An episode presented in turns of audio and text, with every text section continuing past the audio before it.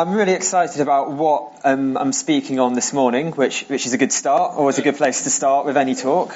Um, and I've called my message this morning Standing Up for the Gospel. Standing Up for My Gospel. And what I really want today, above all else, is that we'll leave today with a deeper love for the gospel of Jesus Christ and we'll be empowered to stand when we might face opposition for believing in that gospel. And, and, there are a couple of reasons why I thought this was a really relevant thing for us to be looking at as a church this morning. Um, firstly, I don't know if you remember our series on 1 Thessalonians this summer um, that we preached through. Well, one of the themes that kept on coming out of that was the young church facing real severe opposition to the gospel and Paul encouraging them to stand firm in their beliefs for the gospel. And in Rob's message, he spoke about how we are seeing more examples um, in our society today of social, of cultural, of political, and of legal opposition to the gospel in this nation. So I think this is a question that we really need to face up to. And I think we've seen a recent example of that this summer when the then leader of the Liberal Democrat Party, Tim Farron, stood down because he said he wasn't allowed to emotionally hold his evangelical faith with leading a major political party. So I think we're seeing signs of that. And in, in the Western world, we've had a very privileged 1500 years, really, of having so much freedom to believe the Christian faith, so much freedom to preach the gospel. And while a lot of those freedoms are still here today, we are starting to see signs of a kind of opposition growing um, to preaching the gospel in this country. So that's the first reason I wanted to speak on standing up for the gospel today, to try and not make us despair or be discouraged or beat ourselves down and think, oh, woe is us, poor Christians, we're the victims. No. I want to do that so we're encouraged to stand up and fight for the gospel. Then the second reason I want to speak on this topic this morning um, is that we are currently celebrating in 2017 500 years of the Reformation. Um, you may have seen it hashtagged as Reformation 500 on social media, and there's been all kinds of um, events and publications by huge numbers of different churches and Christian organisations to commemorate um, the 500th year of Martin Luther nailing his theses to the church door in Wittenberg. Um, and the themes that I want to pick up on the passage today really tie into that. Salvation by grace alone, through faith alone. That is something that we stand on today. That is at the heart of the gospel, and it's something we celebrate as we think about 500 years of the Reformation. And while kind of our immediate church history comes out of Terry Virgo's ministry um, and is related to the wider work God did in the latter part of the 20th century, we've actually got deeper roots in that. Our roots go back to that kind of radical, non-conformist um, church history that was unleashed at the Reformation. So I don't want this to feel something alien or disconnected to us. This is kind of our deep history as a believing community that we're getting into this morning. Um, so those are the two themes, really opposition to the gospel and remembering the Reformation. Um, and I've actually noticed these two themes come together in quite a lot of the mainstream media coverage of 500 years of the Reformation. Um, there's been a number of documentaries of various degrees of atrociousness, in my opinion, over various key events of the Reformation um, on the BBC and on other television channels. And kind of when I watch them, the overall impression that you're left with is that actually the reformers were a bunch of fundamentalist, uncouth, hot-headed, destructive people who destroyed a calm, peaceful, lovely, unified European civilization. Uh, which we're not going to go deep into the history of, but suffice to say, I think that is a, a gross revision of um, early modern European history. Um, but it is interesting how I think if those documentaries were produced 30, 50, 100 years ago, the tone would have been very different. Um, and certainly being in England, where we have a partly reformed church as our national church, as the Anglican Church, you'd think the message might come out somewhat differently. Uh, there was there was even one which linked uh, the Reformation and those who follow in their footsteps um, with the Islamic fundamentalism and jihad that we see today. That was the most extreme example, but that's the kind of tone, that's the kind of atmosphere um, that these things are being perceived in. So I, found that interesting. Um, anyway, as I say, I'd love to spend um, so much time looking at the history of all of this and, and, examining the sociological impacts of gospel opposition, but I don't have that kind of time, and I think the two of you who are interested may even drop off after that. So, what I'm going to do today mostly is that I'm going to preach the Bible, which is what I really love to do. So, we're going to look at a passage through those two lenses, but ultimately, what I want to do is preach the Bible. And then at the end, I am going to t- go back to a bit of history. I'm going to tell you a story. I'm going to tell you a biography of one reformer that I hope we can take inspiration from uh, once we've heard the passage. Uh, so if you've got Bibles, can we turn to Ephesians chapter 2? Our passage this morning is Ephesians chapter 2, verses 1 to 11. Just give us a moment to turn there. Okay, I'm just going to read the passage through. And you were dead in the trespasses and sins in which you once walked, following the course of this world, following the prince of the power of the air, the spirit that is now at work in the sons of disobedience, among all whom we once all lived in the passions of our flesh, carrying out the desires of the body and the mind. And we were by nature children of wrath, like the rest of mankind. But God, being rich in mercy, because of the great love with which he loved us, even when we were dead in our trespasses, made us alive together with Christ. By grace you have been saved, and raised us up with him, and seated us with him in the seven heavenly places in Christ Jesus, so that in the coming ages he might show the immeasurable riches of his grace in kindness towards us in Christ Jesus. For by grace you have been saved through faith and this is not your own doing, it is the gift of God, not a result of works, so that no one may boast. For we are his workmanship, created in Christ Jesus for good works, which God prepared beforehand that we should walk in them. So I'm just going to really preach through kind of verse by verse, kind of in an exhortationary way to try and stir us up by what we see here. But if we look at the first three verses, we see very quickly why the gospel generates opposition. Just, just have a look at the message in those first three verses. There's, there's not a lot of good news in there. It describes us as being dead in our sins, literally unable to do anything because of our separation from God. Talks about us being under the power of a fallen world order that's what the passage means when it talks about following um, the spirit of the air and being the sons of disobedience. That there are spiritual powers that are operating in the world that are opposed to God, and that actually we are under those powers until God rescues us. That's not a popular message. It's a universal issue. Look how the passage says how we all once lived in the passions of the flesh. It's not that there's a group of bad people who needed saving uh, a group of all right people who were a little bit lazy but just needed a little bit more to get them over the line, and then a group of approved righteous people, which I think is probably a fairly common way of, of dividing up the human race. No. The passage here says we were all helpless. So it's a universal issue. Sin is a universal issue that none of us, no one in the world, um, is free from. That's again not a popular message. The world does not want to hear that they are turned away from God and don't have his favour upon them. And then verse 3 carries on by saying, um, We all once lived in the passions of our flesh, carrying out the desires and the body of the body and the mind.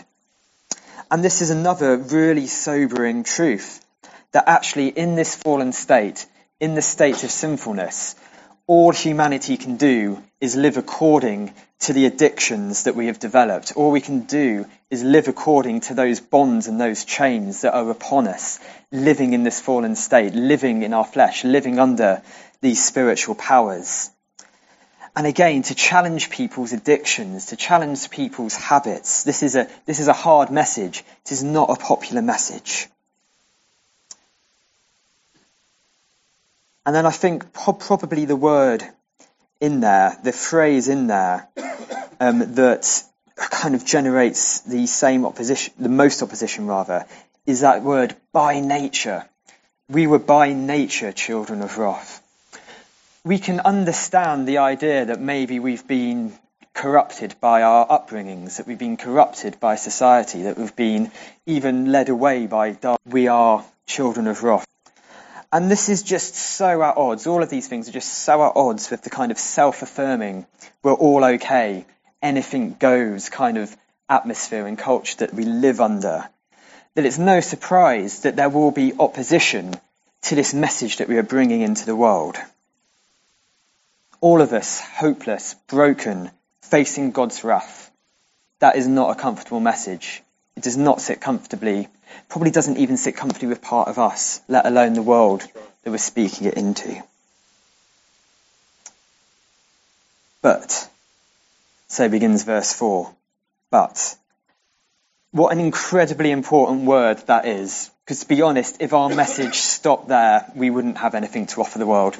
We might as well go along and enjoy what we can of our hopeless addictions as we are in bondage to the fallen world. But no, there is a but. There is a but. And what is that but? Well, that but is a wonderful thing because it describes a God who is rich in mercy, um, a God who loves us with incredible love. And before actually telling us, well, exactly what is the good news? How, how do we get out of this, this mess that we're in? Paul takes time to talk about the love of God. Um, and it's this God loved us because he loved us. God has great love for us because he created us. There is no qualification in verse 4 to the love that Paul speaks of about God. He wants us to know that this rescue that he's about to tell us in the rest of the passage isn't coming from a reluctant God. It's not coming from a God who's obliged to save us. God didn't make a bit of a mess of his creation and now has to sort it out by sending Jesus. No, no, this is a God who is going to rescue us out of his great love. So we're taken from that depth of despair, that depth of our condition that we are in, to see this God of immeasurable love and this God of immeasurable mercy. And what does this God do? Verse 5.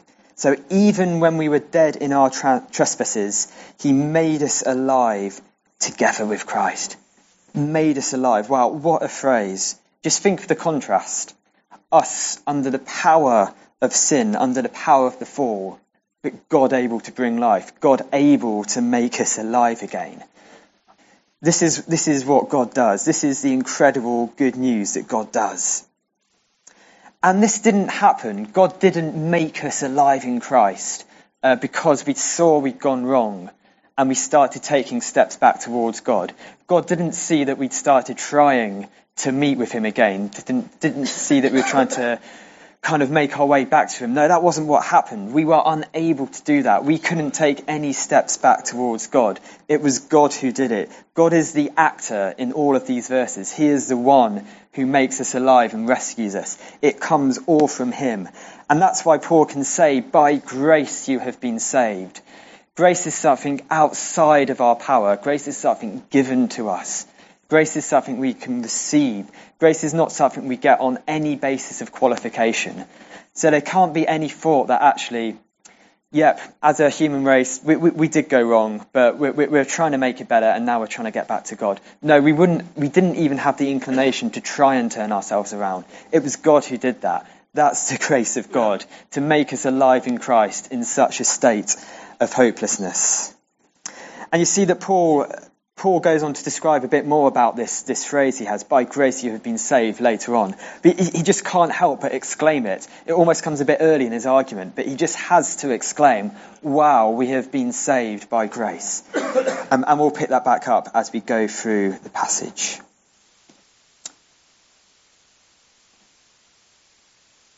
So then, verse 6. So we've been raised up with Christ. We, sorry, we've been made alive with Christ. And now it talks of us being raised up with him and seated in the heavenly places. So, so far, what, what we've been seeing of God's grace and of our salvation, it might almost kind of have a negative slant on it, i.e., we've been saved from something. We've been saved from God's wrath. We've been saved from our sin. We've been saved from our helplessness. And that is absolutely all true and absolutely all wonderful. But we see in verse 6 that there's almost a positive slant as well. We've been saved for something. We're not just saved from something, we're saved for something. And what we've been saved for is actually to be raised up with Christ, to live in the resurrection life that Christ has, to sit with him in the heavenly places, to now actually have spiritual authority with Christ in and over this fallen world. So not only are we spared um, God's judgment, not only are we spared having to live under this fallen order, no, we are released, we are liberated, we are saved for this incredible spiritual life with Christ, this incredible kind of knowing the power of his resurrection in us and being part of the war against the fallen world. We're not just saved from something, we're saved for something wonderful. But you might ask, why would God do all of this? What business does a holy, just, complete, entirely satisfied in himself God have with creating us in the first place and then having turned away? What business does he have making us, raising Christ, making us alive with Christ again in our weakness? Well, our kind of instinctive answer to that question might well be because he loved us. He made us alive again because he loved us. And that is certainly true. But it's actually not quite the answer that Paul gives us here in this passage. Have a look at verse 7. This gives us the reason why God has done all of these incredible things for us that we don't deserve. Verse 7 says, So that in the coming ages he might show the immeasurable richness of his grace in kindness towards us in Christ Jesus. God did it all so that he could display his grace. God did it all so he could display his goodness and display his mercy. And again, I don't know how you feel about that because our reaction to that might be, okay, God, you are God do you really need to make a big deal about it? Do you really need to do these things to display how good you are? Isn't, isn't it enough that you are God? Is, aren't you just, isn't this ego? Isn't this self-aggrandizement? God, why are you, why are you making much of yourself? Mm. What's that all about? Couldn't you have just not created us, not saved us? What, what, what is this all about? And I think this verse only makes sense when we grasp that God making much of himself is not something that he does for his benefit. It's something that he does for our benefit. We need to see how good God is because God knows that we are only joyful, that we are only satisfied when we see his glory, when we see his goodness, when we can take hold of that and experience relationship with him. God has to make much of himself that we be captivated by him, that we desire him, that we would treasure him. So that's, and I really believe that's what um, Paul is saying in verse 7. That's why God has enacted this incredible and unlikely salvation, Him making much of Himself. So I say that again. I believe God magnifying Himself and acting to display His goodness and His glory is for our sake. And God is the only one where that, that self promotion is actually a selfless act. We can't do that in our weakness, in our pride. When we go all self promotion, people see through us people see what we're trying to do. People see that we're trying to put ourselves above others and above God. But with God, that can't happen because He is unsurpassed. He is the only one who can rightly say, I am glorious, worship me, and it not be a selfless act, selfish act. It is for us that God has done all of this. And then we come to verse 8. For by grace you have been saved through faith. And this is not your own doing. It is the gift of God. So we've seen the situation we're in. We've seen that God has rescued us from it. We've seen that God has rescued us for something. And we have seen a little bit just of why God has done it in this way. So now Paul is answering the question, well, how do we actually take hold of this? How do we be a part of God's incredible work? And in, in these verses that follow, he gives us um, verses that became so precious um, to, the, to people who rediscovered them in the Reformation 500 years ago. For by grace you have been saved through faith, and this is not your own doing, it is the gift of God. So we've talked a bit about the grace. Um, and that grace comes because we have faith. Sorry, that grace comes to us because we have faith in it, because God has given us faith to believe what he has done for us. And notice Paul puts a qualification in there. Because again, we could be thinking, okay, God, I get it. It's your grace. It's your work. I can't do anything. But if I can have the faith to take hold of it, that's my part. That's what I do. I can, I can work up the faith to take hold of it. But Paul says, no, this is not your own doing. It's the gift of God. It's not just the grace of God and the salvation which is a gift. It's the faith to take hold of it, which is a gift from God as well. It is all from Him, guys. Everything, everything in our salvation from start to end is from God. And we see that so clearly in this verse, uh, which gets qualified not as a result of works, so that no one may boast.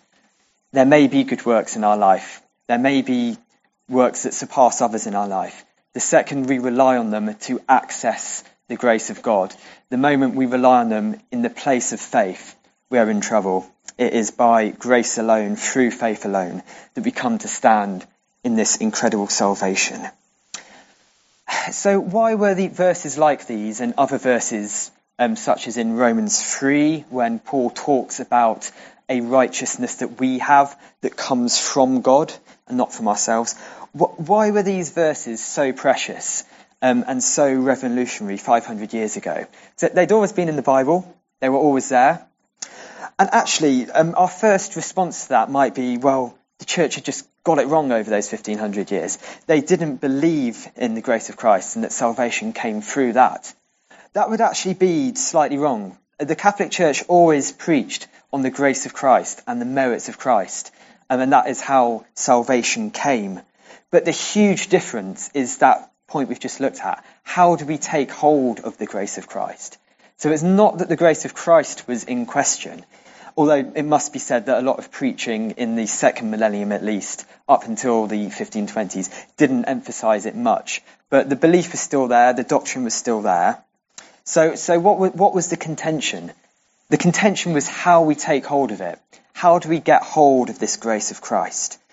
Um, and the essential theology um, of the church was that we are the guardians of the grace of Christ. So by associating yourself with the church, um, you can get hold of the grace of Christ and be saved.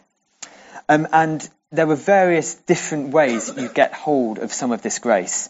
Some of it would be through normal standard practices of Christian worship, so through communion, through baptism, uh, through preaching, through prayer, things that we wouldn't in and of ourselves have an issue with, but were actually made means of taking hold of the grace rather than personal faith. Um, but those, those were the more tame examples. There were some real wild examples that were going on 500 years ago. Um, and the most prominent of those was a thing called the indulgences. Now, the indulgences, this is really what got Luther. This is actually what um, prompted Luther to write his 95 Theses, which kicked off this whole rediscovery um, of grace by faith alone. Um, and what the indulgences um, that anyone could buy. And these letters promised kind of a fast track boarding pass to heaven. So the essential theology of the time was you need to get enough grace in order to get to heaven.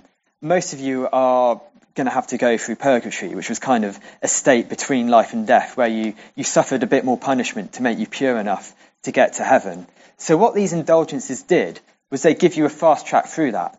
So you could you could buy a letter, it'd be signed by the Pope, and it would say, "You've basically," I'm paraphrasing, obviously, you've got enough grace, you can go to heaven, you're, you're all right. And so clearly, for a, a population um, that were held by these kind of teachings. This was an incredibly valuable thing. People wanted to get their hands on these indulgences. They wanted to spare themselves the idea of significant and ongoing pain before they could get to heaven. Um, but Luther, um, Martin Luther, he was, he was wrestling with these kind of questions himself. He was wrestling with, well, how do I know I'm good enough to be saved? even if I bought a thousand letters, if I said a thousand masses, if I said a thousand prayers, if I went on a thousand fasts, would I really know that I had the righteousness that I need to stand before God? And he just could not find any peace through the system. And that is where he discovered um, it was Romans 3. There is a righteousness that comes from God. And that set him free. That set him alive. He became a new man as he realized that he would only stand in heaven because of these truths we've been looking at this morning, because God had done it, because he could take hold of that righteousness through faith.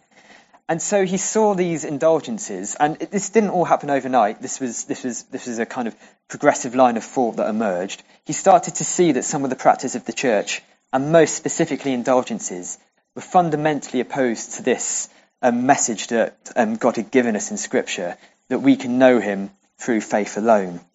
Um, which is why um, he started which is why he posted those 95 theses, which what they were was essentially 95 points arguing against the practice and theology of the indulgences and other kind of practices that were similarly going on at the same time.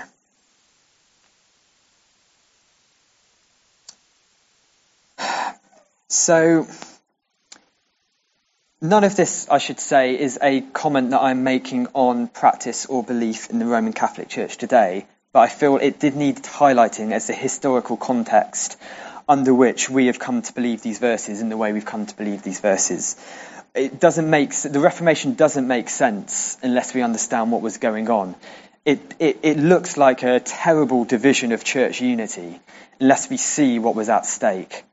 These treasures of the gospel, salvation by faith, uh, by grace through faith alone, these have been completely smothered by the practices of the church at the time. And therefore, I believe, while there were obviously things that were not right about it, the Reformation was utterly necessary to recover these treasures of the gospel. We would not be having these truths today if brave men and women 500 years ago did not stand up to fight for them. So that's, that's why these verses um, have become so associated with Martin Luther and the other reformers, um, because they were the theological way um, that the abuses of the church at that time were broken, they were seen to be false through verses such as these. So, as we just finished looking at the passage in verse 10, this is potentially a bit of a confusing verse given what we've just been talking about. Paul says, For we are his workmanship, created in Christ Jesus for good works, which God prepared beforehand that we should walk in them. So, with all of this talk of salvation by grace and no works apart from works, why is Paul then concluding this thought with our good works? Well, there's no contradiction here. Because actually, when we have received salvation, when we have come to know God, when we have been filled by the Holy Spirit, it is then that we are empowered to truly do good works until our works come from faith, until our works are empowered by God, they don't in and of themselves, um, they don't have any spiritual value. But once God has made us alive in Christ, our works do have incredible significant value. But it's only once we lay down the idea that those our works can get us any righteousness that we'll be liberated to be living this life of good works. So and this builds on the idea as well that we looked at earlier that we are saved for something. So we looked at that in the spiritual sense, um, but very practically in our lives. God has saved us to live rich, gospel pointing, God exalting, Christ magnifying lives. So don't hear me wrong, our works absolutely matter. What we do with our life, our behaviour, our choices are vitally important. And actually, if you read the whole of the New Testament, you'll be amazed at just how closely is that our works, faith, and our works are talked about together. The key distinction is that our works do not save us, and we cannot rely on them to save us. But once we've been saved, we must expect to see good works. We must expect to see the fruits of the Spirit. And, and transformed lives are an evidence that someone has actually truly come to know Christ in the first place. So this is a really exciting verse because it liberates us from knowing that we have to do enough to be saved. We don't. God has saved us. But it does empower us to live our lives with passion and with courage and with risk. So all of our talks about callings and destinies and visions and strategies, I believe this verse kind of gives affirmation to all of that kind of thinking. We can dream big as a church. We can dream big in our own personal lives because we have been transformed by God completely apart from ourselves. And so we know that that transformation is reliable. We know that God has done a good work in us because it is God's work and not our work. He has prepared a master plan for us from before all time began. He's prepared a life for us to walk in. And we can increasingly do this. We can increasingly obey his leading as we develop our relationship with his Holy Spirit, which again comes to us as a gift from God. God comes to us as a gift from himself. Wow, so I didn't really know where to go at the end of this passage. I've, as I hope you see, I've been really affected by it as I've reflected on it and meditated on it. It's, it's been so powerful. Um, but what I wanted to do, I wanted to kind of finish off uh, by telling a, I hope, um, reasonably pithy biography um, of another reformer. Um, and this person they, they, their life came to embrace these truths. They didn't always believe these things. Um, they, they were enlightened and they came to kind of embody all of these wonderful truths and then stand up in the face of intense opposition to defend these truths. Um, so going back to our theme of standing up for the gospel, I think what the life I want to share with you, I hope, is a wonderful example um, and inspiration for us. Um, and that person that I want to look at today is Hugh Latimer. So I think we could probably draw similar lessons from a wide number of reformers. Uh, but I chose Hugh Latimer for a very specific reason.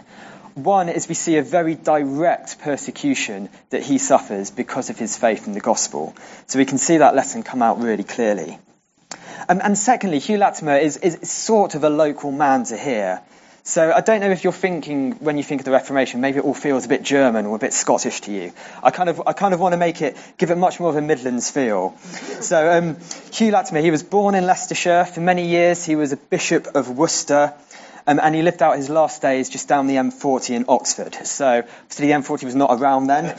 Um, but hopefully, that gives you a sense that actually this Reformation history wasn't just something that happened um, over in the continent, it's something that was happening right here in English soil.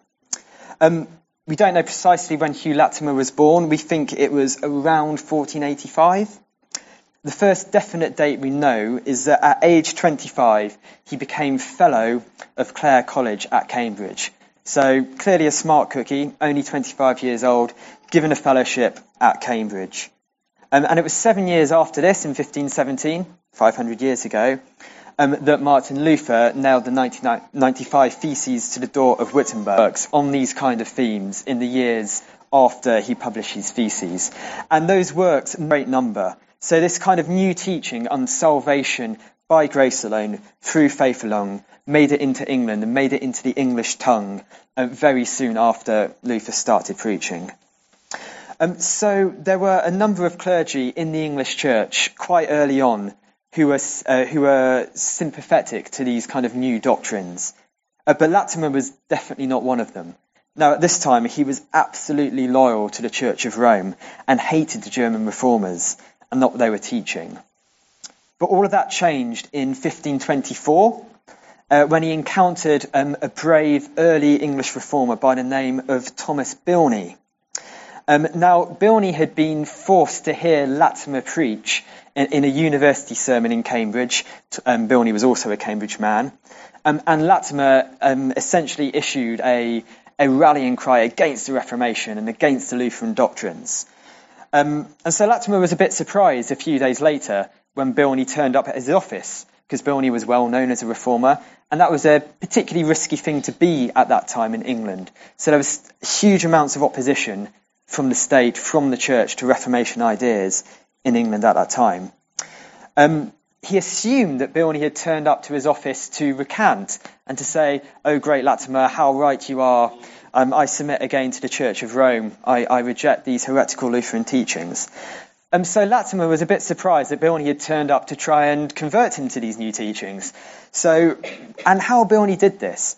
Um, he got hold of um, a Greek New Testament.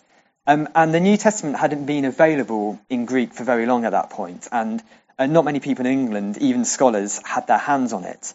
Uh, but Bilney was able to lead Latimer through the Greek New Testament um, to some of the verses that we were considering this morning.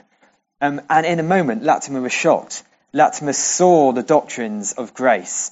Um, and over a very short space of time, in over just a few weeks, he became one of the leading opponents of the Reformation in England to one of its leading advocates, all because of the faithful witness um, of one man called Thomas Bilney. Um, needless to say, Latimer quickly made enemies in his newfound role um, as the champion of the Reformation in England. Um, but then something happened in 1534, so that we're nine years on now. I'll try and keep you on track with the dates uh, which had profound consequences for the Reformation in England and for the English Church. And that was our monarch at the time, Henry VIII. Um, he had grown from being one of the most loyal subjects to the Pope to being a deeply frustrated king and a deeply frustrated man who was opposed to the Pope. Um, and this wasn't because of any kind of big theological revelations he had, um, but he, the wife, Catherine of Aragon. Um, and Henry suddenly became interested in Reformation theology uh, because, um, with the Bible being available um, in the original languages and with Scripture being taught and exposed more and more, um, there were some verses in the Old Testament that Henry thought he could use to justify the divorce to Catherine of Aragon. Because Catherine of Aragon had been the wife of his brother, um, Arthur, before Arthur died, um, and that was one of the kind of relationships that was prohibited in the Levitical laws about marriage. So Henry thought, ah, if I can get some theological firepower on my side, maybe I've got room to oppose the Pope. Maybe, maybe, I can, maybe I can do this. And he also appointed a lot of researchers to look back into the deep history of England, to look at the relationship between the English crown and the Pope. And, and, not surprisingly, given the task they were asked to do by Henry, they found that the English crown had a lot more independence from the Pope than you might have thought. So, kind of Henry, armed with these two things, armed with this kind of um, pseudo theological justification for his divorce, and this idea that actually the English lands weren't subject to the Pope, he de- essentially declared independence. He declared independence from Rome, so he became the supreme head of the church in England. So that opened that opened doors. So as I say, Henry didn't suddenly believe all of these Reformation doctrines, uh, but there were over the next few years more and more kind of opportunities became available uh, to those clergy who sympathised with Reformation. They they were not persecuted as intensely, although if you were too intense about it, then you were still liable to persecution. Henry was very careful not to let anyone go too far um, from his idea of him being the head of the church. If you were too loyal to Rome, or if you were too loyal to Luther, you'd probably be executed. But there, there was some kind of room in this kind of space um, which there didn't exist before. Um, and Latimer at this time, he was one of the um, many clergy who were appointed in the court of King Henry to preach to the monarch. Um, and despite many of his fellow kind of um, royal preachers being opposed to him, uh, Latimer Privic in Worcester, uh, Latimer decided that actually he'd rather take up um, the bishopric in Worcester that I talked about. Um, and he did this so he could kind of really lead the churches in that area in a really pastoral manner. So he was trying to make sure that the scriptures in the English language got through to the churches in his locality and that he prayed for and supported his pastors, which was a pretty revolutionary thing for bishops to do at that time because it was much more a political position of power. But Latimer wanted to see these great truths kind of taken hold of by the people and lived out in their life. Um, so that happened, but Henry was a very volatile character and he turned against the reformers again in the latter part of his life uh, from 1539 to 1547. Um, and during those years, Latimer was placed under house arrest, um, and then he was put in the Tower of London um, until Henry died, and he was released by the successor, Edward VI. Um, in the six years of Edward VI's reign, there was unprecedented um, opportunities for the reformers for the gospel to advance in these lands because Edward was staunchly pro Reformation. So during those years, um, the Book of Common Prayer was written, which was the kind of liturgical text of the church at the time that embodied a lot of these truths. Uh, but then Edward died in 1553 and his sister Mary came to the throne, who was a very staunch Catholic and advocate of the Roman Church um, and was seeking to essentially purge out every bit of influence that had happened over the past 30 years from the English lands. Um, so it's not surprising that very soon uh, Latimer was arrested again. Um, he was sent to prison in Oxford. Um, and after given many opportunities to uh, repent of these truths and to declare himself loyal to Rome again, uh, which he refused. Um, he was condemned to be burned at the stake, condemned to death for believing the gospel. And he, as I say, he had many chances to save himself and to um, take back his teachings. But what he had found is, I hope, what we have found a little bit of this morning. He'd found a sense of life. He'd found a sense of preciousness. He'd found a sense of, this is worth my everything, even death, when I discover Christ. And so he wasn't going to back down. He was going to literally stand up for the gospel in his death. Um, he was sentenced to death alongside uh, a younger, yet no less fearless champion of the gospel called Nicholas Ridley. Uh, and they were sentenced to be burned together back to back in Oxford. And I just want to tell a little bit more um, about that death because there's a there's a quote in there which I really want us to take hold of. Um, they were being prepared for execution. The bailiffs were just about to set light to the sticks that were surrounding them. And Latimer cried out to Ridley to try and encourage his younger brother. Be of good comfort, Master Ridley, and play the man we shall this day light such a candle by God's grace in England as I trust shall never be put out. And I want to encourage us, guys, we are, we are part of that candle that has been lit by Latimer and Ridley. The gospel candle in this land has never gone out. And we are called to burn. We are called to burn with passion and delight in the gospel of grace. And we live in a time where we can see there is so much spiritual need, there is so much spiritual darkness. We need to be taking the light of the gospel into every corner of this land. It must be Jesus who compels us to do this. But I hope that remembering stories like we've remembered today will give us encouragement as we see other faith saints have the courage to stand up and pursue God and pursue his joy, whatever the cost. We stand in a really rich heritage when it comes to proclaiming the gospel.